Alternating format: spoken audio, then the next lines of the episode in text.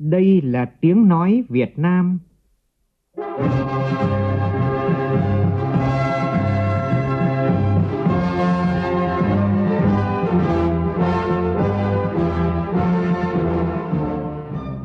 là tiếng nói Việt Nam phát thanh từ Hà Nội, thủ đô nước Cộng hòa xã hội chủ nghĩa Việt Nam.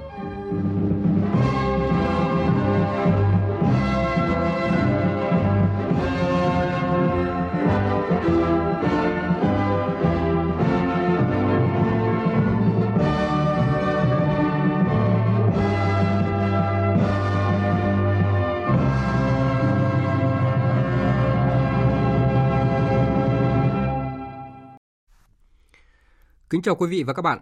Mời quý vị và các bạn nghe chương trình Thời sự chiều của Đài Tiếng nói Việt Nam với những nội dung chính sau đây.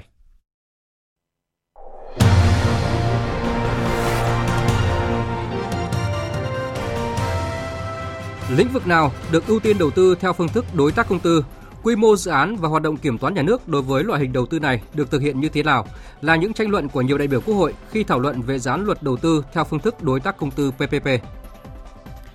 Bộ Ngoại giao cung cấp cho báo chí trong nước và quốc tế nhiều thông tin nóng liên quan phản ứng của Việt Nam đối với các hoạt động và tuyên bố phi pháp gần đây của Trung Quốc ở quần đảo Trường Sa và Hoàng Sa của Việt Nam, cũng như nghi án hối lộ quan chức Việt Nam của công ty trách nhiệm hữu hạn Tenma Việt Nam. Vỡ đập chứa nước ở Phú Thọ đe dọa cuộc sống của hàng chục hộ dân. Trong khi đó, tỉnh An Giang phải ban bố tình trạng khẩn cấp do sạt lở nghiêm trọng quốc lộ 91. Trong phần tin quốc tế, bế mạc kỳ họp thứ 3 Quốc hội Trung Quốc khóa 13 thông qua nghị quyết luật an ninh Hồng Kông.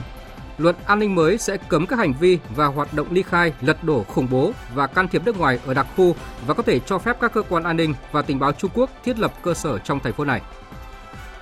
Mỹ đặt thời hạn 60 ngày cho các công ty Trung Quốc, châu Âu và Nga hoàn thành nốt công việc với các cơ sở hạt nhân của Iran và 90 ngày đối với lò phản ứng dân sự ở Pusan.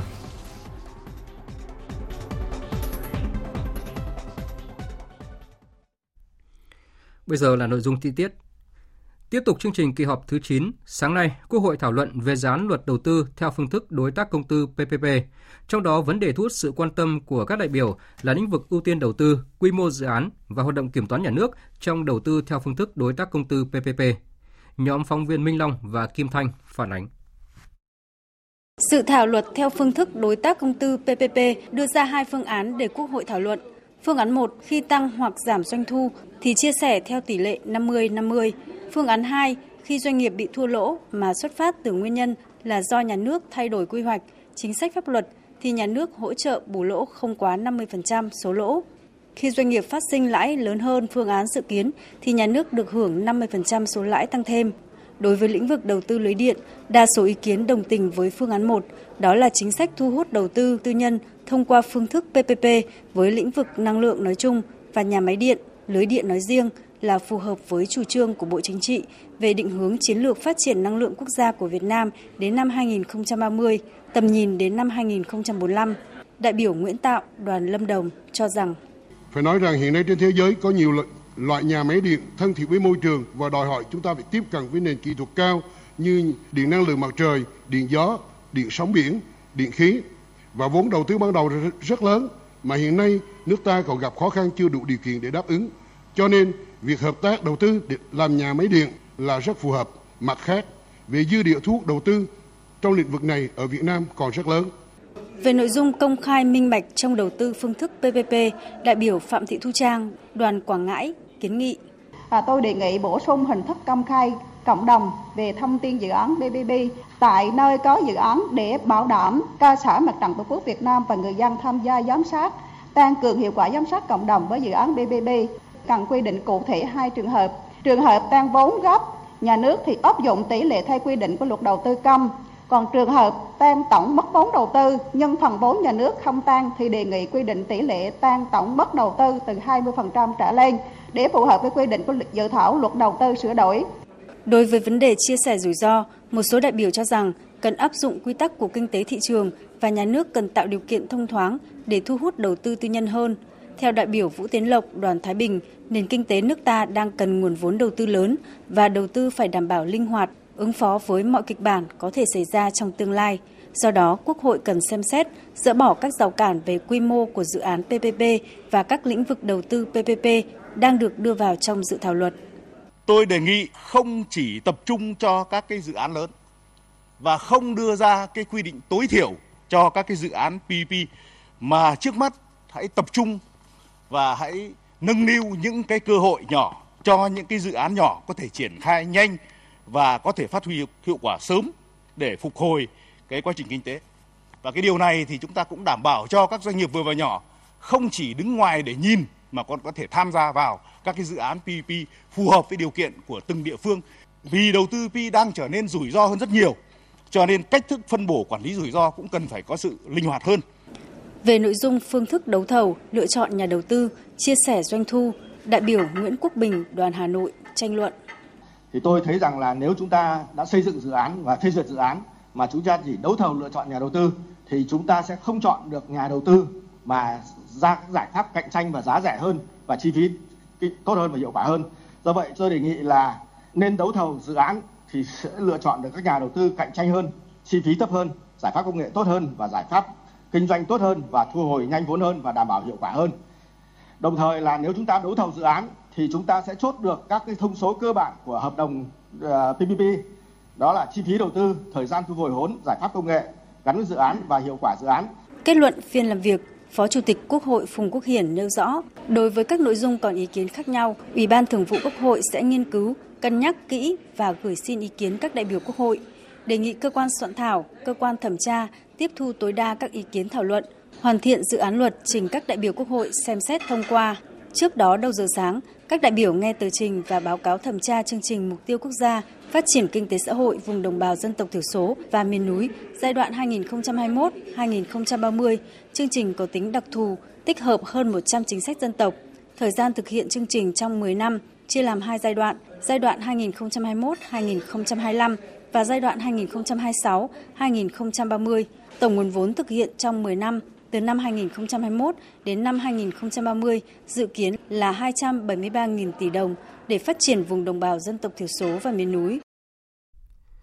Chiều nay, thảo luận trực tuyến về một số nội dung còn ý kiến khác nhau của dự án luật sửa đổi bổ sung một số điều của luật phòng chống thiên tai và luật đê điều. Các đại biểu tập trung góp ý về nâng cao nguồn nhân lực và quỹ về phòng chống thiên tai. Nhóm phóng viên Minh Long và Kim Thanh tiếp tục thông tin. Trong bối cảnh biến đổi khí hậu diễn biến phức tạp như hiện nay, việc thống nhất và thông qua luật sửa đổi bổ sung một số điều của luật phòng chống thiên tai và luật đê điều thể hiện trách nhiệm của Đảng, Nhà nước, Quốc hội, Chính phủ Việt Nam. Đại biểu Trương Thị Yến Linh, Đoàn Cà Mau nêu ý kiến cần bổ sung thêm hiện tượng cháy rừng do tự nhiên và sương mù vào luật.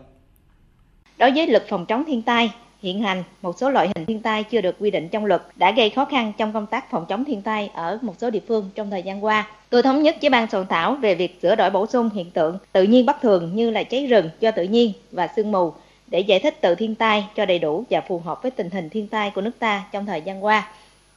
Nhấn mạnh đến nguồn nhân lực trong phòng chống thiên tai, các đại biểu cho rằng lực lượng xung kích ở cơ sở đóng góp vai trò rất quan trọng trong thực hiện phương án phòng chống thiên tai theo phương châm 4 tại chỗ. Đại biểu Trần Đình Gia, Đoàn Hà Tĩnh đề nghị phải quy định rõ về trách nhiệm của người có thẩm quyền trong việc điều động các lực lượng xung kích, tổ chức đoàn thể của địa phương thực hiện nhiệm vụ phòng chống thiên tai của địa phương.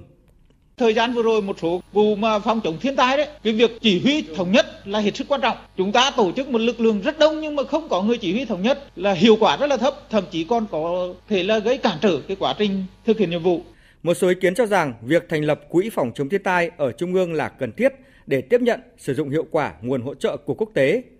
Cũng liên quan đến nội dung ngân sách nhà nước bảo đảm cho hoạt động phòng chống thiên tai, nhiều ý kiến đề nghị cần được ghi khoản riêng trong dự thảo luật. Đại biểu Bùi Thanh Tùng, Đoàn thành phố Hải Phòng nêu thực tế.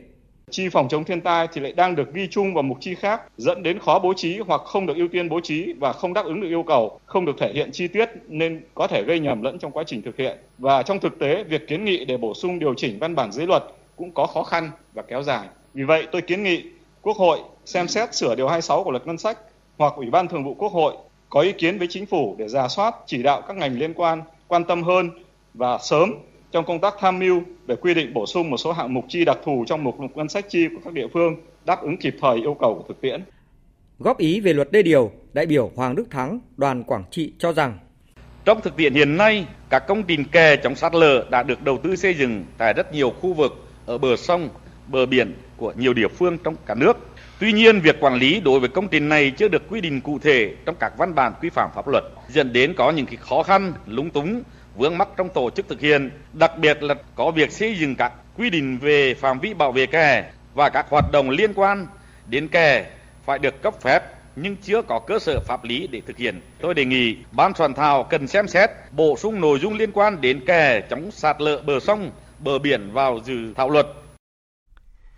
Trước đó, đầu giờ chiều nay, Quốc hội đã nghe Bộ trưởng Bộ Tài chính Đinh Tiến Dũng thừa ủy quyền của Thủ tướng Chính phủ trình bày tờ trình đề nghị Quốc hội phê chuẩn quyết toán ngân sách nhà nước năm 2018, báo cáo kiểm toán quyết toán ngân sách nhà nước năm 2018 và báo cáo thẩm tra của Ủy ban Tài chính Ngân sách của Quốc hội về báo cáo này. Theo báo cáo của Chính phủ, quyết toán thu ngân sách nhà nước năm 2018 đạt 1.431.662 tỷ đồng, tăng 8,5% so với dự toán và bằng 110,7% thực hiện năm 2017. Song, kết quả tăng thu chủ yếu từ thu tiền sử dụng đất, thu trước hạn lợi nhuận sau thuế doanh nghiệp. Nếu trừ đi các khoản vừa nêu thì thu nội địa chỉ đạt gần 840.000 tỷ đồng, bằng 96,7% dự toán giao. Quyết toán chi ngân sách nhà nước là 1.435.435 tỷ đồng, bằng hơn 94% dự toán giao. Báo cáo thẩm tra, báo cáo kiểm toán quyết toán ngân sách nhà nước năm 2018 của Ủy ban Tài chính Ngân sách của Quốc hội nêu rõ, thu ngân sách nhà nước vượt dự toán 8,5%. Nhiều khoản thu đạt hoặc vượt dự toán thể hiện những diễn biến khả quan của tình hình kinh tế, cùng với sự cố gắng nỗ lực của chính phủ, các ngành các cấp trong việc tổ chức triển khai các giải pháp quản lý thu, đẩy mạnh cải cách hành chính trong quản lý thuế, tạo môi trường kinh doanh bình đẳng giữa các doanh nghiệp. Tuy nhiên, nhiều khoản thu quan trọng không đạt dự toán được giao, nguồn thu chưa thực sự bền vững khi năm 2018 tăng thu chủ yếu là do thu từ nhà, đất, dầu thô, thu hồi vốn, thu cổ tức, lợi nhuận sau thuế, cơ cấu thu chuyển dịch chậm, khó đạt mục tiêu của kế hoạch tài chính 5 năm giai đoạn 2016-2020. Tình trạng chi ngân sách nhà nước chưa đúng chế độ, tiêu chuẩn định mức vẫn chưa được khắc phục triệt để. Qua kiểm tra, Kiểm toán nhà nước đã phát hiện 34 trong tổng số 45 địa phương được kiểm toán sử dụng sai nguồn 889 tỷ đồng. 20 trong tổng số 45 địa phương chi hỗ trợ không đúng nhiệm vụ chi theo phân cấp 145 tỷ đồng. Báo cáo thẩm tra đặt vấn đề về các chỉ tiêu nợ công, nợ chính phủ so với GDP tuy có giảm so với các năm trước và trong giới hạn Quốc hội cho phép, nhưng nợ công năm 2018 vẫn tiếp tục tăng thêm 159.117 tỷ đồng, cũng là vấn đề chính phủ cần quan tâm có các giải pháp phát triển bền vững. Thưa quý vị và các bạn, ngày mai Quốc hội nghỉ, từ ngày 8 đến 18 tháng 6, Quốc hội họp tập trung tại nhà Quốc hội. Trong đó, Quốc hội dành khoảng 10 ngày cho công tác xây dựng pháp luật, chiếm tỷ lệ hơn 50% tổng thời gian của kỳ họp. Bên cạnh đó, thì Quốc hội cũng dành thời gian cho việc xem xét quyết định các vấn đề kinh tế xã hội, ngân sách nhà nước, giám sát và các vấn đề quan trọng khác.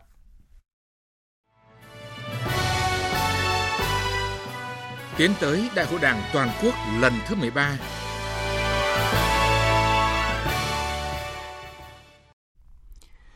Sáng nay, khai mạc Đại hội đại biểu Đảng bộ Tư lệnh Thủ đô Hà Nội lần thứ 3, nhiệm kỳ 2020-2025.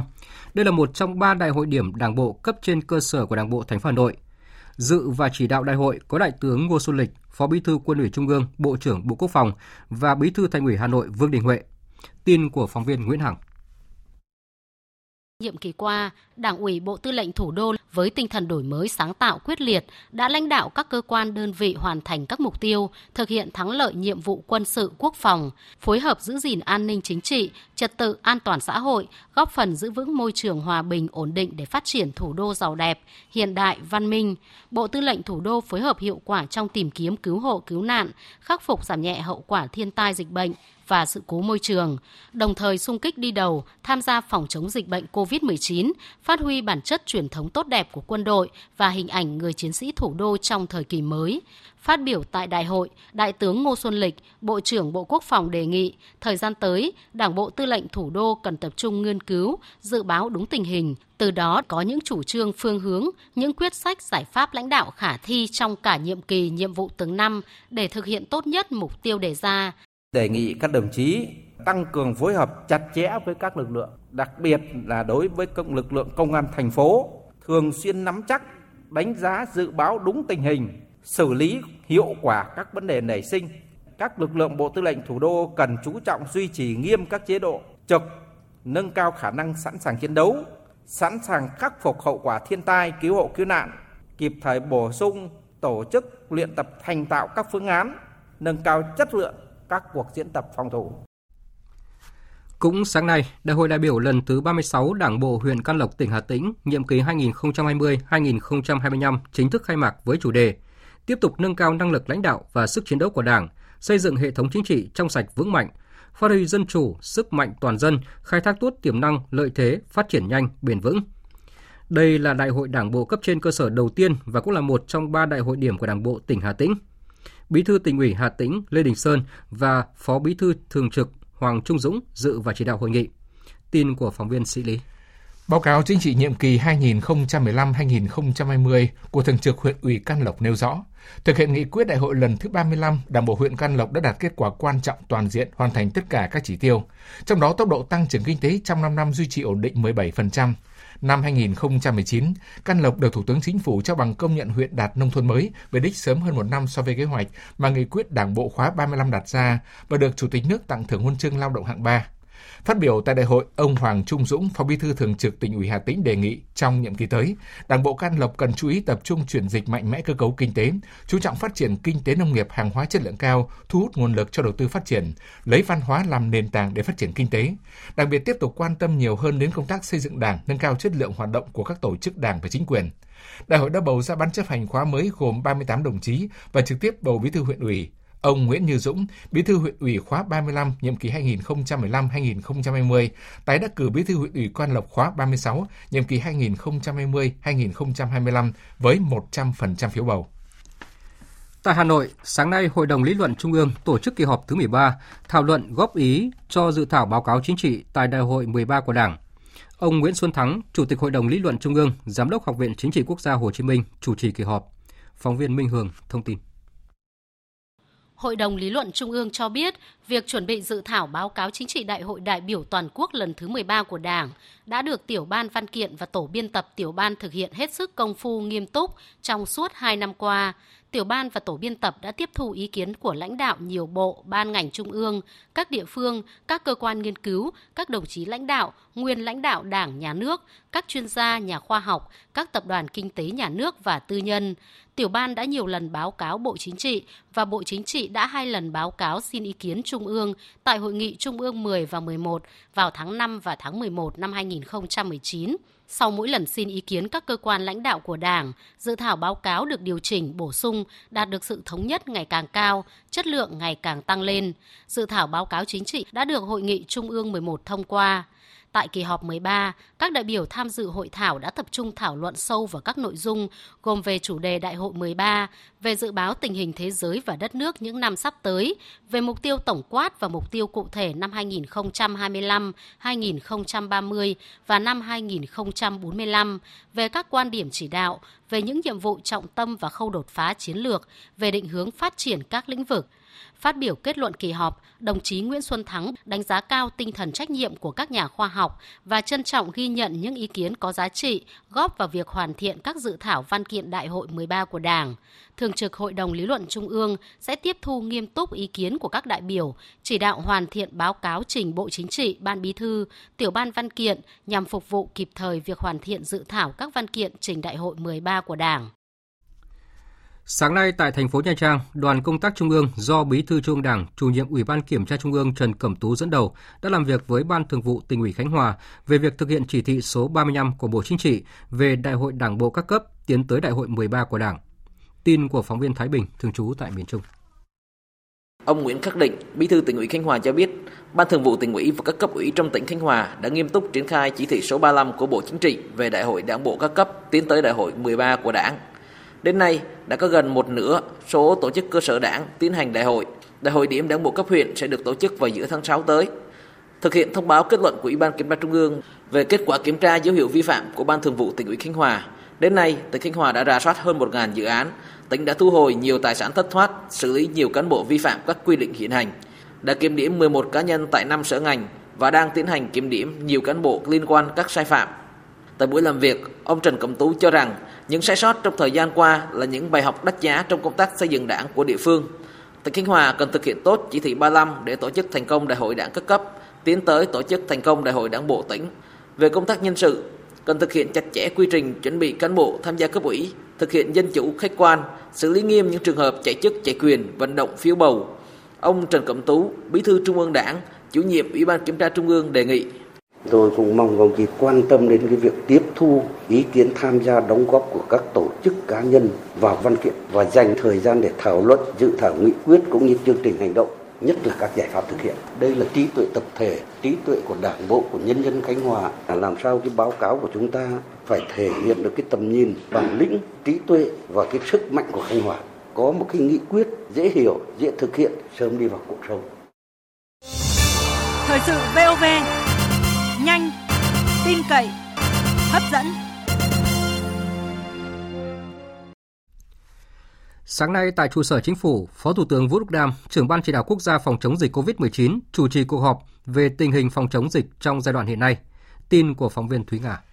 Cuộc họp đã bàn các vấn đề về công tác quản lý cách ly các chuyên gia nước ngoài, các du học sinh, đặc biệt là việc mở cửa cho du lịch quốc tế. Về nội dung này, Thứ trưởng Bộ Y tế Nguyễn Thanh Long cho biết, Bộ Y tế đã ban hành 2 hướng dẫn đối với các địa phương đơn vị nhận các chuyên gia đến Việt Nam. Khi các chuyên gia nước ngoài vào Việt Nam, Ủy ban nhân dân tỉnh, thành phố chỉ định nơi cách ly có thể cách xa khu dân cư, cách ly theo đúng hướng dẫn của Bộ Y tế. Tuy nhiên, một số địa phương bày tỏ lo ngại về công tác cách ly, mong muốn giao cho quân đội tổ chức. Đối với các du học sinh trở về, Bộ Y tế đã có văn bản hướng dẫn cách ly tại các khu ký túc xá của quân đội. Về phương án xét mở cửa trở lại du lịch quốc tế, việc chọn thời điểm nào, hình thức nào rất quan trọng. Đại đa số nhân dân và một số cơ quan đề nghị siết chặt chưa mở cửa du lịch quốc tế. Luồng ý kiến thứ hai đề nghị mở cửa trở lại thì nên lựa chọn những nước kiểm soát tốt dịch bệnh COVID-19. Với Việt Nam, phương án mở cửa du lịch quốc tế sẽ chuẩn bị địa điểm là Phú Quốc. Tuy nhiên, Bộ Văn hóa, Thể thao và Du lịch cần bàn cụ thể với tỉnh Kiên Giang để có những giải pháp an toàn cho người dân trên đảo. Trong hoạt động quảng bá xúc tiến du lịch, sáng nay tỉnh Quảng Nam phối hợp với báo Tuổi Trẻ tổ chức diễn đàn Du lịch ấn tượng Việt Nam. Tại diễn đàn, tỉnh Quảng Nam và các đơn vị kinh doanh du lịch đã công bố các gói kích cầu du lịch nhằm thu hút khách đến với địa phương. Nhóm phóng viên Đình Thiệu và Phương Cúc tại miền Trung phản ánh. Tại diễn đàn ấn tượng Việt Nam, tỉnh Quảng Nam và các đơn vị kinh doanh du lịch đã công bố và cam kết thực hiện hàng loạt chính sách kích cầu du lịch cùng những biện pháp đảm bảo yếu tố an toàn cho du khách. Với tên gọi Cảm ơn, tỉnh Quảng Nam ra mắt gói kích cầu sử dụng du lịch cảm ơn y bác sĩ đã tham gia tuyến đầu chống dịch COVID-19. Gói miễn phí này được huy động từ 32 đơn vị du lịch hàng đầu tại Quảng Nam, với hơn 200 phòng lưu trú dành cho các y bác sĩ lưu trú 3 ngày 2 đêm tại khách sạn ở thành phố Hội An, Mỹ Sơn, huyện Duy Xuyên và huyện Phú Ninh. Chương trình được áp dụng trong 3 tháng, từ đầu tháng 6 đến hết tháng 9 năm nay. Để kích cầu thu hút du khách đến với Quảng Nam, nhóm doanh nghiệp đồng hành xuyên suốt diễn đàn ấn tượng du lịch cũng đưa ra hàng loạt chính sách với cam kết giảm giá không giảm chất lượng trong các tour tuyến, điểm lưu trú, vui chơi giải trí, vé máy bay, v.v.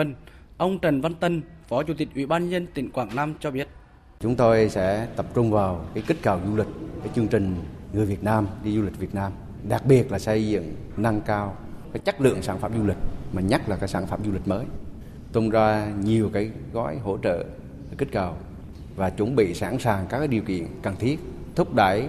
quảng bá để xúc tiến cái thị trường khách du lịch quốc tế khi chúng ta đủ điều kiện. Ông Hà Văn Siêu, Phó Tổng cục trưởng Tổng cục Du lịch Việt Nam cho rằng diễn đàn là một trong những sự kiện quan trọng tạo động lực để thúc đẩy tăng trưởng phát triển mạnh mẽ du lịch sau ảnh hưởng dịch Covid-19. Du miền Việt Trung đã gắng chịu vượt qua những khó khăn, phải cần tận dụng được những cái cơ hội của sự thay đổi trong xu hướng tiêu dùng du lịch mới, khách du lịch đi theo những cái nhóm nhỏ, theo gia đình, chất lượng cao và đảm bảo độ an toàn. Các cái doanh nghiệp cần có đổi mới, sáng tạo, đảm bảo được các cái yếu tố theo cái xu hướng đó. Sau 10 năm chờ đợi, sáng nay, tỉnh Long An cùng với một số đơn vị có liên quan đã tiến hành tái khởi công dự án khu công nghiệp công nghệ cao An Nhật Tân tại xã Bình Tân, huyện Tân Trụ. Tin của phóng viên Vinh Quang, thường trú tại Thành phố Hồ Chí Minh. Dự án khu công nghiệp An Nhật Tân, trước đây thuộc xã An Nhật Tân, nay là xã Tân Bình, được Thủ tướng Chính phủ phê duyệt quy hoạch ngày 21 tháng 8 năm 2006 với diện tích gần 120 ha. Công ty trách nhiệm hữu hạn An Nhật Tân Long An là chủ đầu tư dự án này. Ông Trịnh Phước Trung, Phó Chủ tịch Ủy ban nhân dân huyện Tân Trụ cho biết, năm 2007, chính quyền địa phương và các đơn vị chức năng đã thực hiện công tác kê biên bồi thường, hỗ trợ người dân nằm trong khu vực dự án để tiến hành triển khai việc khởi công nhằm sớm đưa khu công nghiệp vào hoạt động. Tuy nhiên, sau đó, một số hộ dân khiếu nại yêu cầu chủ đầu tư hỗ trợ thêm về nhà cửa, vật kiến trúc bị ảnh hưởng. Chính quyền địa phương, các sở ngành tỉnh Long An cùng nhà đầu tư đã tập trung giải quyết những yêu cầu chính đáng của người dân. Năm 2017, Ủy ban Nhân dân huyện Tân Trụ tiếp tục thực hiện bồi thường lại theo luật đất đai năm 2013 cho toàn bộ người dân trong khu công nghiệp và khu tái định cư thì được người dân đồng thuận cao và ký cam kết giao đất. Hiện địa phương đã tiến hành xây dựng hạ tầng khu tái định cư sau một thời gian dài bị tạm ngưng trên diện tích 5,18 ha tại ấp 5, xã Tân Bình, huyện Tân Trụ để bố trí cho khoảng 230 hộ dân.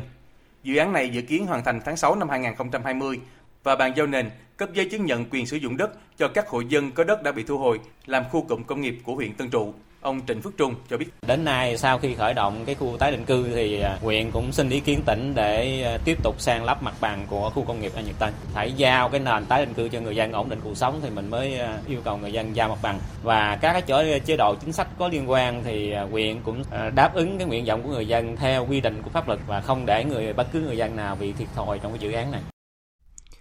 Từ 15 giờ chiều nay, giá bán lẻ xăng dầu trong nước được điều chỉnh tăng gần 1.000 đồng một lít. Sau khi được điều chỉnh, giá bán các mặt hàng xăng cụ thể như sau. Xăng E5 RON92 là 12.402 đồng một lít, xăng RON95 là 13.125 đồng một lít. Các loại dầu cũng được điều chỉnh tăng từ 875 đồng đến 947 đồng một lít hoặc kg tùy loại. Tại kỳ điều chỉnh lần này, Liên Bộ Tài chính Công Thương thực hiện trích lập quỹ bình ổn giá xăng dầu đối với xăng E5 RON92 ở mức là 100 đồng một lít và xăng RON95 là 400 đồng một lít. Trước đó, chiều qua, Bộ trưởng Bộ Công Thương Trần Tuấn Anh đã ký ban hành chỉ thị về việc tăng cường công tác đảm bảo nguồn cung xăng dầu và thực hiện các quy định về kinh doanh xăng dầu. Chỉ thị được ban hành ngay sau khi có các phản ánh về tình trạng doanh nghiệp kinh doanh xăng dầu găm hàng chờ tăng giá xảy ra tại các địa phương như Hà Nội, Hải Dương, Bắc Giang, Hải Phòng, Đắk Lắk và Gia Lai. Chiều nay tại trường Cao đẳng thực hành FPT Polytechnic Hà Nội, Tổng cục Giáo dục dạy nghề, Bộ Lao động Thương binh và Xã hội đã tổ chức lễ phát động cuộc thi Ý tưởng khởi nghiệp học sinh sinh viên giáo dục nghề nghiệp năm 2020. Phóng viên Thu Trang thông tin. Tiếp tục thực hiện đề án hỗ trợ học sinh sinh viên khởi nghiệp đến năm 2025 được Thủ tướng Chính phủ phê duyệt từ năm 2017, cuộc thi ý tưởng khởi nghiệp học sinh sinh viên giáo dục nghề nghiệp năm 2020 Startup Kai nhằm thúc đẩy tinh thần khởi nghiệp và tự tạo việc làm của học sinh sinh viên trong các cơ sở giáo dục nghề nghiệp, kích thích sự sáng tạo, tư duy năng động, truyền cảm hứng kinh doanh và kết nối các dự án có tính khả thi với các nhà đầu tư. Sự kiện thu hút sự tham gia của gần 1.000 học sinh sinh viên, đại diện giới doanh nhân, doanh nghiệp thành đạt cùng các cơ quan thông tấn báo chí. Ông Đào Ngọc Dung, Bộ trưởng Bộ Lao động Thương binh và Xã hội khẳng định. Cuộc thi tiến tới Ngày hội khởi nghiệp quốc gia học sinh sinh viên giáo dục nghề nghiệp chuẩn bị rất tốt. Chúng ta có nền tảng chưa bao giờ giáo dục nghề nghiệp mạnh như bây giờ. 1.954 trường cơ sở giáo dục nghề nghiệp gắn với thị trường lao động, gắn với việc làm, gắn với đầu ra, gắn với dự báo nhu cầu, cung cầu, nhân lực. Và tôi rất mong cuộc thi này sẽ có nhiều ý tưởng, nhiều sáng kiến hiện hữu phù hợp với khả năng của từng người, từng trường. Những ý tưởng này dù rất nhỏ nhưng ngày mai nó trở thành đốm lửa sáng. Và rất mong hơn 100 cái doanh nghiệp và sao đỏ sao vàng sẽ dẫn nơi đường chỉ lối cho thanh niên sinh viên là những vườn ươm, những lò ấp trứng thành công. Startup Kai 2020 có vòng sơ tuyển diễn ra từ nay đến ngày 15 tháng 8 tại tất cả các cơ sở giáo dục nghề nghiệp, vòng bán kết từ ngày 20 tháng 8 đến ngày 10 tháng 10 trên cả nước và vòng chung kết diễn ra từ ngày 14 đến ngày 15 tháng 11 tại Thành phố Hồ Chí Minh. Sẽ có 1 giải nhất, 1 giải nhì, 1 giải ba, 21 giải khuyến khích và 1 giải startup được yêu thích nhất. Thưa quý vị và các bạn, ở huyện vùng cao Nậm Pồ, câu chuyện về những đã đơn xin ra khỏi hộ nghèo đã trở thành điểm sáng ở huyện vùng cao thuộc diện khó khăn nhất của tỉnh Điện Biên. 4 năm trở lại đây, cả huyện có 150 hộ viết đơn xin ra khỏi hộ nghèo, chủ yếu ở 2 xã Chà Nưa và Nà Hì. Xin thoát nghèo không hẳn vì đã thực sự hết khó khăn, thiếu thốn, mà vì họ nhận thức được trách nhiệm, nỗ lực vươn lên, ý thức trong việc sẻ chia, hỗ trợ với những hoàn cảnh còn khó khăn hơn mình. Phản ánh của phóng viên Vũ Lợi, thường trú tại khu vực Tây Bắc. Tròn 3 năm kể từ ngày gửi lá đơn xin ra khỏi hộ nghèo cho chính quyền xã, đến nay gia đình ông Khoảng Văn Né ở bản Na Ín 2, xã Trà Nưa, huyện Nậm Pồ không chỉ thoát nghèo thành công mà còn xây dựng thêm được ngôi nhà sàn mới khang trang. sắm được nhiều vật dụng tiện nghi và trở thành một trong những hộ khấm khá của bản. Mình cũng là một người đảng viên thì hồi họp thì người ta cũng hay nói nhiều là mình cũng đã vươn lên được rồi thì nhà nước cũng hỗ trợ này, bò này với xi cát gì cho làm chuồng trại. Thế là cũng vươn lên là xin thoát nghèo được thì bây giờ cuộc sống của gia đình thì cũng khá lên. Trồng rau này, chăn nuôi trâu này, gà vịt cũng đủ trang trải sống cho gia đình. Từ gia đình ông Né và nhiều hộ khác trong bản viết đơn xin ra khỏi hộ nghèo, nhiều hộ nghèo trong xã Chà Nưa cũng đã học tập làm theo. Từ năm 2016 đến nay, xã Chà Nưa có hơn 80 hộ dân tình nguyện viết đơn xin ra khỏi hộ nghèo. Khi những lá đơn xin thoát nghèo gửi lên chính quyền xã ngày một dày thêm, tỷ lệ hộ nghèo của xã qua từng năm cũng giảm dần xuống. Bà Lò Thị Nhung, Chủ tịch Hội Phụ nữ xã Chà Nưa, huyện Nậm Pồ, tỉnh Điện Biên cho biết. Xã Chà Nưa của chúng tôi thì là mấy năm gần đây là có phong trào các hộ nghèo là tự nguyện viết đơn xin thoát nghèo. Đơn cử như ở bản Nà Sự thì là mỗi năm có khoảng từ 3 đến 5 hộ tự nguyện viết đơn. Bản Nà Sự là bây giờ hiện tại là không còn hộ nghèo nào. Thì tôi mong rằng với cái phong trào của các hộ nghèo ở bản Nà Sự nói riêng và xã Chà Nưa chúng tôi nói chung thì sẽ là truyền cảm hứng cho những cái hộ nghèo ở các cái huyện, các cái xã của khác trong tỉnh Điện Biên. Ở Nậm Pồ, câu chuyện về những lá đơn xin ra khỏi hộ nghèo đã trở thành điểm sáng ở huyện vùng cao thuộc diện khó khăn nhất của tỉnh Điện Biên. 4 năm trở lại đây, cả huyện có 150 hộ viết đơn xin ra khỏi hộ nghèo, chủ yếu là ở hai xã Chà Nưa và Nà Hì. Xin thoát nghèo không hẳn vì đã thực sự hết khó khăn thiếu thốn, mà vì họ đã nhận thức được trách nhiệm nỗ lực vươn lên, ý thức trong việc sẻ chia, hỗ trợ với những hoàn cảnh còn khó khăn hơn mình. Ông Hạng Nhè Ly, Phó Chủ tịch Ủy ban Nhân dân huyện Nậm Pồ, tỉnh Điện Biên chia sẻ. Một số cái hộ trong cái thời gian vừa qua ấy, thì họ có đơn tự nguyện là đăng ký thoát nghèo. Chúng tôi cho là đây là một cái nhận thức của người dân là rất là đúng đắn. Mà tôi cho là cái đây là một cái chiều hướng rất là tích cực, xuất phát từ cái nội tâm của mỗi con người. Ở trên cơ sở những cái nội dung đó, huyện sẽ có những cái chủ trương và đồng thời sẽ có cái khuyến khích để cho đồng bào được tiếp cận một số những nguồn kinh phí của các chính sách của Đảng Nhà nước, ví dụ như là cho vay với lãi suất thấp 0% chẳng hạn, để cho người dân có thể là có những cái cơ hội để người ta nâng cao cái mức sống, là thu nhập cao hơn. Những lá đơn xin ra khỏi hộ nghèo đã thể hiện ý chí vươn lên, lòng tự trọng không chấp nhận mãi nghèo của nhiều gia đình ở huyện nghèo Nậm Pồ. Rồi từ đây, họ đã không còn phải trông chờ vào sự hỗ trợ của nhà nước, mà đã tự làm chủ cuộc sống của mình. Cuộc đời đã thực sự thay đổi, bước sang trang mới, từ chính nỗ lực, quyết tâm của những nông dân nơi đây.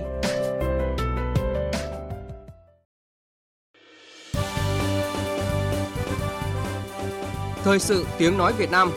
Thông tin nhanh, bình luận sâu, tương tác đa chiều.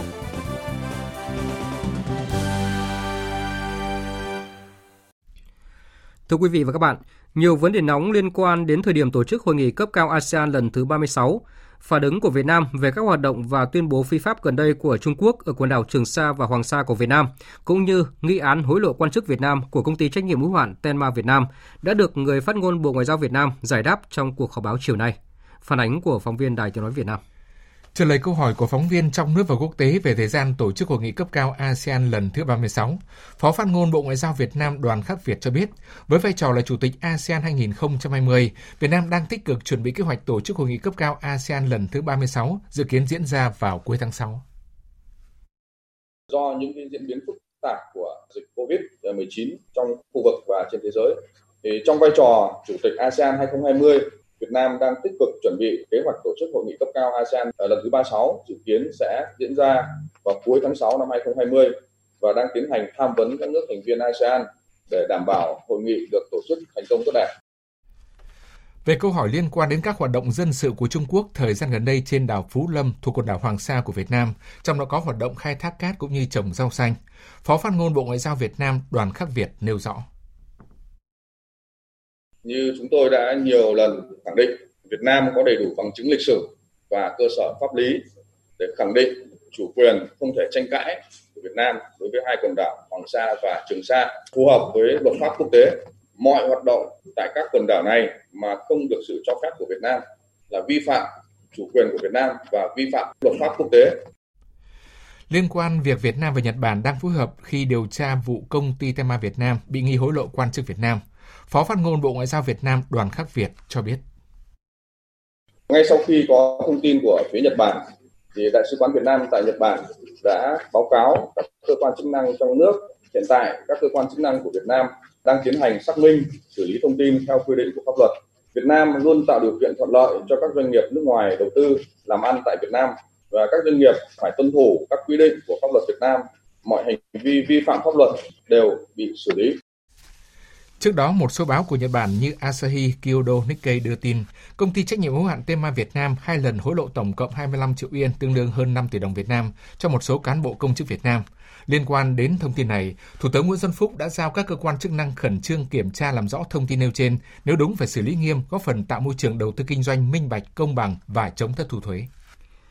Chiều nay tại Hà Nội diễn ra hội nghị lần thứ 12 Ban chấp hành Hội Nhà báo Việt Nam khóa 10. Nhà báo Thuận Hữu, Ủy viên Trung ương Đảng, Tổng biên tập Báo Nhân dân, Chủ tịch Hội Nhà báo Việt Nam, Phó Ban Tuyên giáo Trung ương chủ trì hội nghị. Góp ý và dự thảo báo cáo kết quả thực hiện nghị quyết hội nghị Ban chấp hành Hội Nhà báo Việt Nam lần thứ 11, một số ý kiến đại biểu nêu ra những vấn đề cấp bách hiện nay đối với báo chí, công tác quản lý các hội viên, xây dựng chương trình bồi dưỡng đạo đức phẩm chất của người làm báo, v.v. Đồng chí Nguyễn Thế Kỳ, Ủy viên Trung ương Đảng, Tổng Giám đốc Đài Tiếng Nói Việt Nam cho rằng vấn đề tồn tại nhiều năm qua là một số cơ quan báo chí quản lý phóng viên văn phòng địa phương để khai thác quảng cáo, gây bức xúc cho xã hội, tạo áp lực cho địa phương doanh nghiệp và làm cho bộ mặt của giới báo chí méo mó. Tổng Giám đốc Đài Tiếng Nói Việt Nam Nguyễn Thế Kỷ đề nghị cần có những quy định chặt chẽ hơn về việc mở văn phòng đại diện cơ quan thường trú đối với cơ quan báo chí. Tại hội nghị, các đại biểu cũng góp ý kiến vào dự thảo báo cáo chính trị Đại hội 11, thảo luận về đề án nhân sự Ban chấp hành Hội Nhà báo Việt Nam khóa 11, nhiệm kỳ 2020-2025, dự thảo chương trình hành động của Đảng đoàn Hội Nhà báo Việt Nam, kết quả thực hiện chỉ thị 43 của Ban Bí thư về tăng cường sự lãnh đạo của Đảng đối với hoạt động của Hội Nhà báo Việt Nam trong tình hình mới. Kết luận hội nghị, nhà báo Thuận Hữu, Chủ tịch Hội Nhà báo Việt Nam nhấn mạnh, để hoàn thành các nhiệm vụ công tác của Trung ương Hội và các cấp hội nhà báo từ nay đến cuối năm, Ban chấp hành nâng cao hơn nữa trách nhiệm, chủ động phối hợp chặt chẽ với Đảng đoàn, Ban thường vụ trong chỉ đạo các cấp hội, thực hiện thắng lợi nghị quyết Đại hội 10 và các nghị quyết kế hoạch công tác năm 2020 và tiến tới tổ chức thành công Đại hội 11 của Hội Nhà báo Việt Nam. Cục Báo chí Bộ Thông tin và Truyền thông hôm nay có quyết định xử phạt vi phạm hành chính đối với báo Phụ nữ TP.HCM do đã vi phạm thông tin sai sự thật.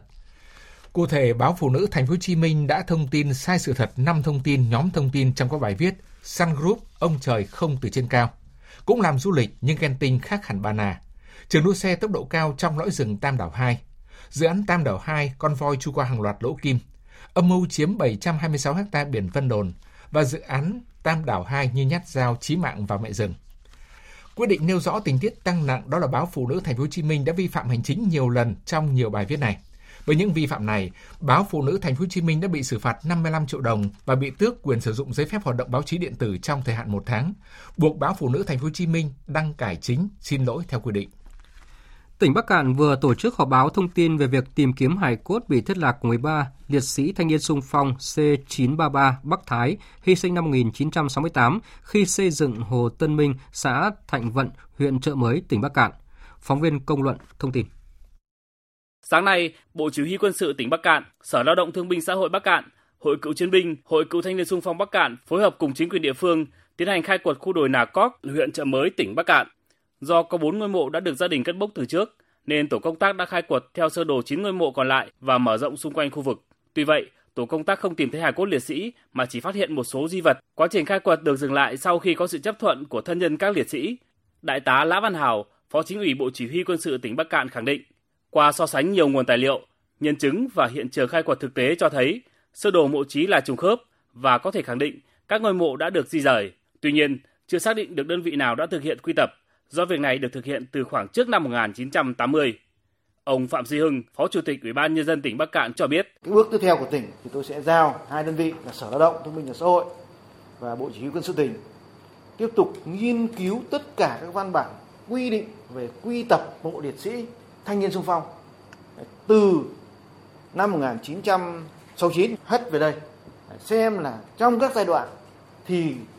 thường thì được giao trong văn bản quy định giao cho đơn vị nào, chỉ ra được đơn vị thì tiếp tục là đi tìm hồ sơ ở đơn vị đó một lần nữa xem sao. Sáng nay, đập thủy lợi Đầm Thìn, xã Cấp Dân, huyện Cẩm Khê, tỉnh Phú Thọ bị vỡ, khiến nhiều hộ dân phải sơ tán khẩn cấp, hàng chục hecta lúa hoa màu của người dân bị ảnh hưởng. Bí thư Tỉnh ủy Phú Thọ Bùi Minh Châu đã trực tiếp đến hiện trường chỉ đạo công tác khắc phục thiên tai. Tin của cộng tác viên Duy Thành.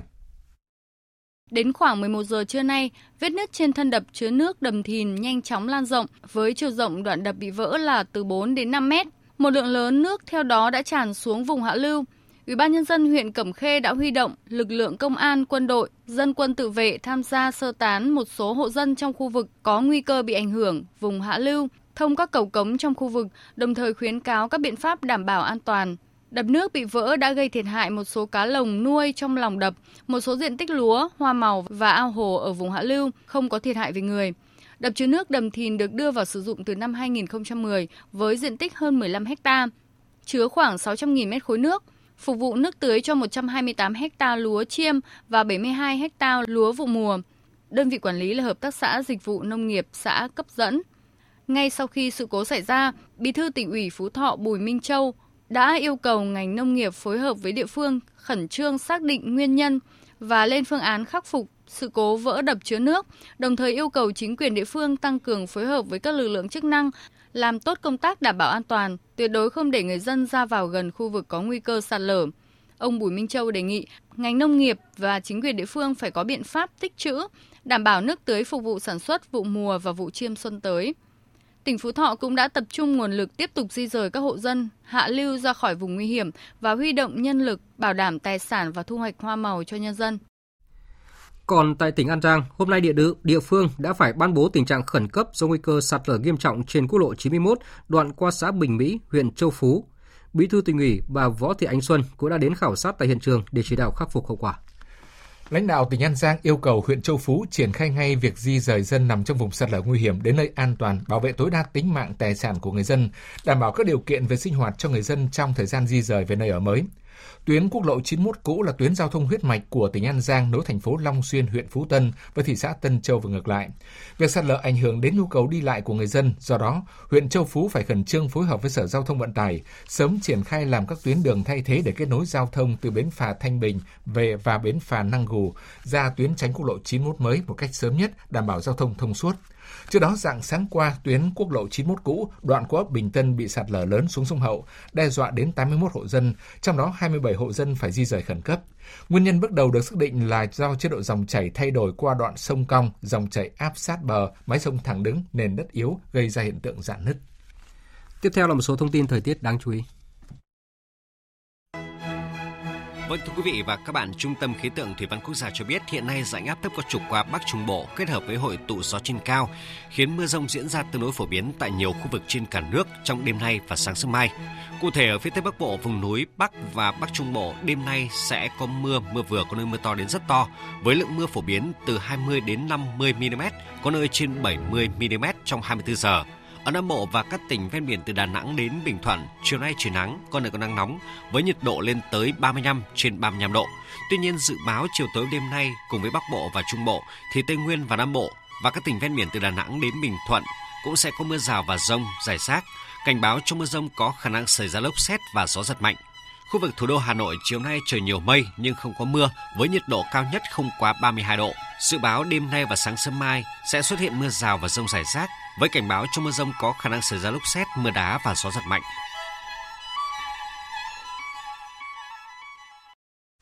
Tiếp theo là một số tin thời sự quốc tế đáng chú ý. Kỳ họp thứ 3 Quốc hội Trung Quốc khóa 13 đã chính thức bế mạc chiều nay. Phóng viên Bích Thuận thường trú tại Trung Quốc đưa tin. Tại phiên bế mạc, các đại biểu Quốc hội Trung Quốc đã biểu quyết thông qua các nghị quyết, bộ luật và quyết định quan trọng, trong đó có báo cáo công tác của Chính phủ Trung Quốc, Bộ Pháp điển dân sự đầu tiên và quyết định của Đại hội đại biểu nhân dân toàn quốc về việc thiết lập kiện toàn chế độ pháp luật và cơ chế thực thi bảo vệ an ninh quốc gia tại khu hành chính đặc biệt Hồng Kông. Ông Lật Chiến Thư, Ủy viên trưởng Ủy ban Thường vụ Đại hội đại biểu nhân dân toàn quốc Trung Quốc nhấn mạnh, đây là việc làm quan trọng nhằm hoàn thiện nguyên tắc một đất nước hai chế độ. Ủy ban Thường vụ Nhân đại Toàn quốc sẽ xây dựng luật pháp liên quan đến bảo vệ an ninh quốc gia tại khu hành chính đặc biệt Hồng Kông theo pháp luật, bảo vệ chủ quyền, an ninh quốc gia và lợi ích phát triển theo pháp luật, duy trì ổn định chính trị và thịnh vượng, ổn định lâu dài của Hồng Kông, đảm bảo sự nghiệp một đất nước hai chế độ vững chắc và dài lâu. Ủy ban Thường vụ Quốc hội Trung Quốc sẽ được ủy quyền xây dựng luật mới về an ninh quốc gia tại Hồng Kông, trong đó có quy định về việc cơ quan an ninh nội địa của chính quyền Trung ương Trung Quốc có thể thiết lập cơ quan đại diện của mình tại Hồng Kông và thực thi các biện pháp nhằm đáp trả các thế lực bên ngoài can thiệp vào công việc của Hồng Kông. Luật mới sẽ được lập tức ban hành tại đặc khu này mà không cần thông qua Hội đồng lập pháp tại đây. Về kế hoạch phát triển kinh tế xã hội năm 2020, Trung Quốc quyết định không đặt mục tiêu cụ thể cho tăng trưởng kinh tế, mà sẽ tập trung duy trì ổn định kinh tế xã hội với nhiệm vụ hàng đầu là đảm bảo việc làm và an sinh.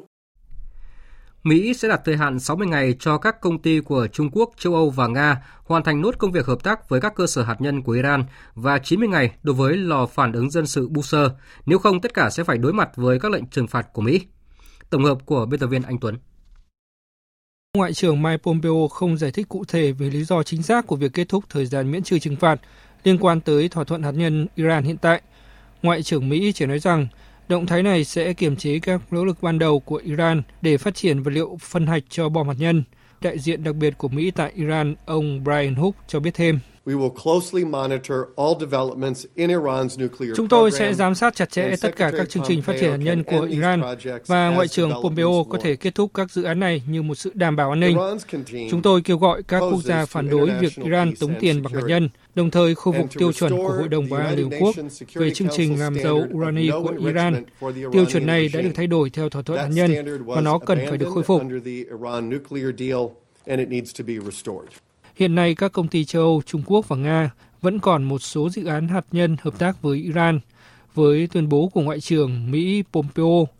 các công ty này còn 2 tháng nữa để lựa chọn có kết thúc các hợp tác với phía Iran hay nhận trừng phạt. Điều này đang đặt nhiều quốc gia châu Âu vào thế khó, nhất là đối với phía Nga.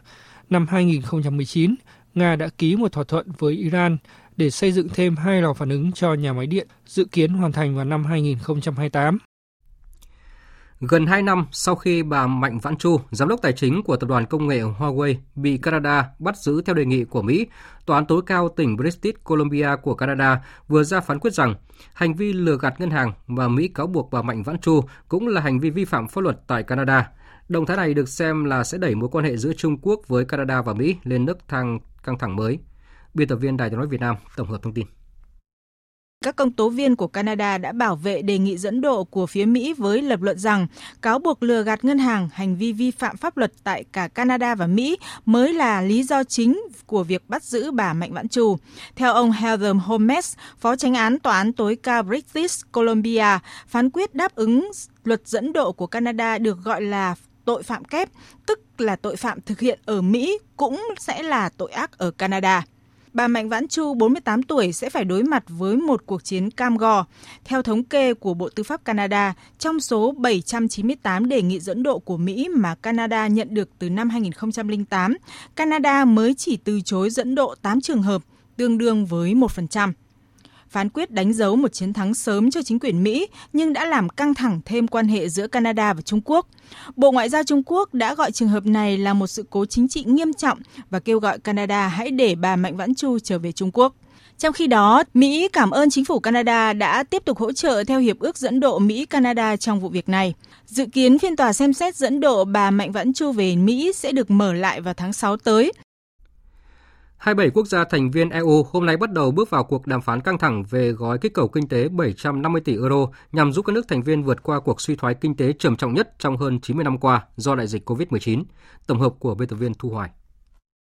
500 tỷ euro sẽ được sử dụng dưới hình thức trợ cấp cho các quốc gia thành viên, tương ứng với đề xuất hồi tuần trước của Pháp và Đức. 250 tỷ euro còn lại có thể dùng để cung cấp các khoản cho vay. Tuy nhiên, quy mô các khoản vay sẽ phụ thuộc vào kế hoạch phục hồi của các quốc gia thành viên. Đề xuất đang ngay lập tức nhận được sự hưởng ứng của những nước không muốn rút hầu bao trong thời điểm hiện nay. Hồi tuần trước, Đức đã gây ngạc nhiên khi cho thấy sự thay đổi hoàn toàn lập trường đối với ý tưởng chia sẻ nợ quốc gia. Nước này cùng với Pháp đã đề xuất một kế hoạch phục hồi trị giá 500 tỷ euro nhằm đưa con tàu Liên minh châu Âu vượt sóng lớn do đại dịch COVID-19. Cơn bão kinh tế hiện nay vẫn chưa thể xóa nhòa những bất đồng vốn có giữa những quốc gia ở phía Bắc và những quốc gia ở phía Nam chịu tác động mạnh nhất của cuộc khủng hoảng sức khỏe. Áo, Hà Lan, Thụy Điển và Đan Mạch là những nước phản đối mạnh mẽ nhất khi chỉ chấp nhận việc hỗ trợ thông qua các khoản vay. Đức, quốc gia sẽ đảm nhận vai trò chủ tịch luân phiên Liên minh châu Âu trong tháng 7, cảnh báo các cuộc đàm phán sẽ không thể kết thúc trước Hội nghị Thượng đỉnh Liên minh châu Âu vào ngày 19 tháng 6 tới. Quý vị và các bạn đang nghe chương trình Thời sự chiều của Đài Tiếng nói Việt Nam. Tiếp theo là trang tin thể thao.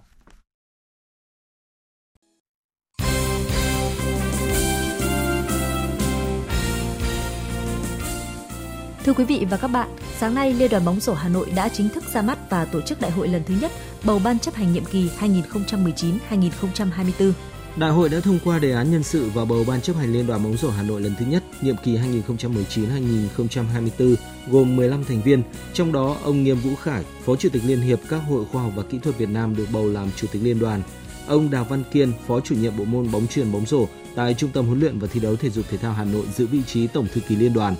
Ông Đào Văn Kiên cho biết: Hiện nay bóng rổ phong trào Hà Nội đang phát triển rất là mạnh. Tuy rằng thì nó chưa có cái sự đồng đều về nhiều mặt, đặc biệt là chuyên môn cũng như là khâu tổ chức của các giải. Với sự ra đời của Liên đoàn bóng rổ ngày hôm nay thì đây là một nhiệm vụ rất là nặng nề cho ban chấp hành cũng như là ban thường vụ của Liên đoàn bóng rổ Hà Nội khóa 1 năm 2019-2024 thì chúng tôi mong muốn sẽ xây dựng lại cái kế hoạch để phát triển phong trào bóng rổ Hà Nội làm sao được đồng nhất, nhất quán từ khâu tổ chức cho đến chuyên môn. Ở nhiệm kỳ 2019-2024, Liên đoàn bóng rổ Hà Nội hướng đến mục tiêu thúc đẩy phong trào tập luyện, thi đấu môn bóng rổ rộng rãi trên toàn thành phố, trong đó chú trọng đến đối tượng học sinh, sinh viên, góp phần nâng cao sức khỏe, thể lực, vóc dáng người Hà Nội nói riêng và người Việt Nam nói chung, xây dựng lối sống lành mạnh trong toàn xã hội. Liên quan đến công tác đào tạo vận động viên thành tích cao, Tổng thư ký Đào Văn Kiên cho biết: Mục tiêu trong thời gian tới, chúng tôi đang cố gắng phấn đấu cho SEA Games 2021, SEA Games 31 tại Việt Nam thì sẽ có từ 2 đến 3 vận động viên tham gia đội tuyển quốc gia. Và trong vài ba năm tới thì chúng tôi mong muốn sẽ nằm ở trong top 2 của cả nước. Và tiếp đến là chúng tôi sẽ tính đến cái việc là sẽ phát triển bóng rổ để vươn tầm khu vực. Cũng trong sáng nay, các tay đua tham dự giải xe đạp tranh cúp truyền hình Thành phố Hồ Chí Minh 2020, đua chặng 9 từ thành phố Quy Nhơn, Bình Định đến thành phố Pleiku, Gia Lai có lộ trình 167 km. Người giành chiến thắng ở chặng đua này là tay đua Nguyễn Tấn Hoài của đội dược Domesco Đồng Tháp với thời gian 4 giờ 52 phút 12 giây. Đây cũng là chiến thắng chặng thứ 4 của Nguyễn Tấn Hoài ở cuộc đua năm nay. Tấn Hoài chia sẻ ngay sau khi giành chiến thắng ở chặng 9. Chiến thắng ngày hôm nay nó rất khác với 3 chiến thắng ngày của những trận trước, vì trận hôm nay là một đoạn đường rất là dài và đèo dốc liên tục, và các vận động viên phải căng hết sức để thi đấu hoàn thành cự ly hôm nay. Và bên đó các đồng đội đã hỗ trợ hết mình cho Nguyễn Tấn Hoài về gốc hoài không chạy an toàn, chỉ là kiếm điểm hưởng và thời gian để tích lũy cho những trận đèo sau. Và khi mà tung nước gốc thì Nguyễn Tấn Hoài chọn là 150m để gốc chung với các đối thủ. Với việc hôm nay các đối thủ nước rút không còn đủ thể lực vì các vận động viên đó cũng đã phải vất vả trong những con đèo. Nguyễn Tấn Hoài rất tự tin khi đoạn về đích này. Về nhì là tay đua Trịnh Đức Tâm của đội Tập đoàn Lộc Trời An Giang, về thứ ba là Javier Perez của đội Thành phố Hồ Chí Minh. Javier Perez cho rằng: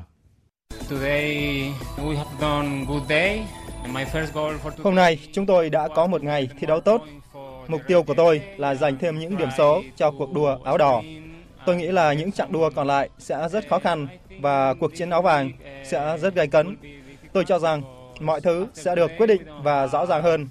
đặc biệt là ở hai chặng đua, đó là chặng tại thành phố Nha Trang và chặng vượt đèo Ngoạn Mục hướng về thành phố Đà Lạt. Sau 9 chặng đua, tay đua Javier của đội Anh Văn Hội Việt Mỹ Thành phố Hồ Chí Minh đang giữ áo chấm đỏ dành cho vua leo núi. Giữ áo trắng là Nguyễn Văn Bình của ekip Thành phố Hồ Chí Minh Mega Market. Còn Nguyễn Tấn Hoài của đội dược Domesco Đồng Tháp tiếp tục giữ cả hai danh hiệu áo xanh và áo vàng sau 9 chặng. Chuyển sang phần tin thể thao quốc tế, giải Grand Slam trên sân đất nện Roland Garros sẽ thi đấu trở lại vào tháng 9 tới và vẫn mở cửa với khán giả. Đây thực sự là tin vui với người hâm mộ quần vợt thế giới. Theo lịch thi đấu ban đầu, giải Roland Garros sẽ diễn ra từ ngày 24 tháng 5 đến ngày 7 tháng 6. Tuy nhiên, do dịch COVID-19 đang bùng phát tại châu Âu, trong đó Pháp là một trong những quốc gia chịu thiệt hại nặng nề nhất, giải đấu này đã bị hoãn lại tới 4 tháng. Cụ thể, Roland Garros sẽ thi đấu trở lại từ ngày 29 tháng 9 tới mùng 4 tháng 10. Thông tin này đã được Chủ tịch Liên đoàn quần vợt Pháp xác nhận hôm qua. Một giải Grand Slam khác là US Open hiện cũng chưa thể ấn định thời gian thi đấu. Quyết định cuối cùng sẽ được đưa ra vào giữa tháng 6. Thông báo mới nhất của ban tổ chức Premier League cho biết trong hai ngày 25 và 26 tháng 5 họ đã xét nghiệm COVID-19 cho 1.008 cầu thủ và nhân viên. Trong số này, 4 người cho kết quả dương tính từ 3 câu lạc bộ. Trước đó, trong khoảng thời gian từ ngày 17 đến 22 tháng 5 cũng ghi nhận 8 ca dương tính COVID-19. Những trường hợp bị mắc COVID-19 sẽ tự cách ly. Trong thời gian tới, ban tổ chức Premier League tiếp tục phối hợp với đơn vị liên quan để xét nghiệm COVID-19 cho các cầu thủ, nhân viên của các câu lạc bộ, công bố công khai số ca dương tính trên trang chủ của mình. Dự báo thời tiết. Phía Tây Bắc Bộ nhiều mây, chiều tối và đêm có mưa, mưa vừa và dông, có nơi mưa to đến rất to, gió nhẹ. Trong cơn dông có khả năng xảy ra lốc, sét, mưa đá và gió giật mạnh, nhiệt độ từ 22 đến 31 độ. Phía Đông Bắc Bộ có mưa rào và dông vài nơi, riêng vùng núi phía Bắc chiều tối và đêm có mưa, có nơi mưa to đến rất to và dông, gió nhẹ. Trong cơn dông có khả năng xảy ra lốc, sét, mưa đá và gió giật mạnh, nhiệt độ từ 23 đến 33 độ. Các tỉnh từ Thanh Hóa đến Thừa Thiên Huế, đêm nhiều mây, phía Bắc có mưa rào và dông rải rác, phía Nam có mưa rào và dông vài nơi, ngày có mây, trời nắng, riêng phía Nam, chiều tối có mưa rào và dông rải rác, gió nhẹ. Trong cơn dông có khả năng xảy ra lốc, sét, mưa đá và gió giật mạnh, nhiệt độ từ 25 đến 34 độ. Các tỉnh ven biển từ Đà Nẵng đến Bình Thuận, đêm có mưa rào và dông vài nơi, ngày nắng, có nơi nắng nóng. Chiều tối có mưa rào và dông rải rác, gió Tây Nam cấp 2, cấp 3. Trong cơn dông có khả năng xảy ra lốc, sét và gió giật mạnh, nhiệt độ từ 26 đến 35 độ. Khu vực Tây Nguyên có mây, có mưa rào và dông vài nơi, riêng chiều tối và tối có mưa rào và rải rác có dông, gió Tây Nam cấp 2, cấp 3. Trong cơn dông có khả năng xảy ra lốc, sét và gió giật mạnh, nhiệt độ từ 21 đến 34 độ.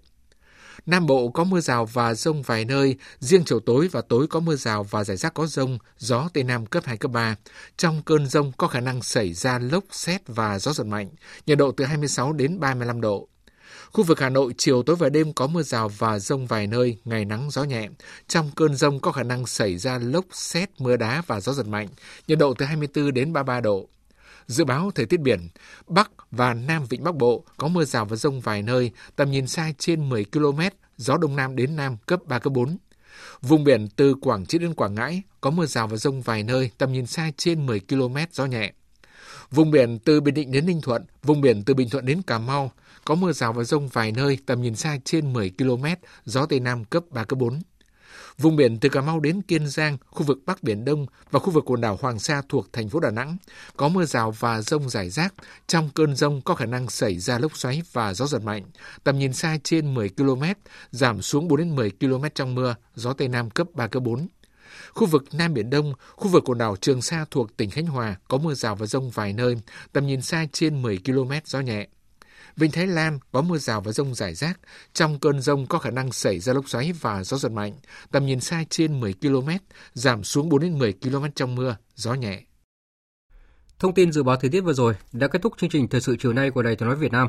Chương trình do các biên tập viên Nguyễn Cường, Hải Quân và Hằng Nga thực hiện với sự tham gia của phát thanh viên Hùng Sơn và kỹ thuật viên Mai Hoa, chịu trách nhiệm nội dung Nguyễn Thị Tuyết Mai. Cảm ơn quý vị và các bạn đã dành thời gian lắng nghe.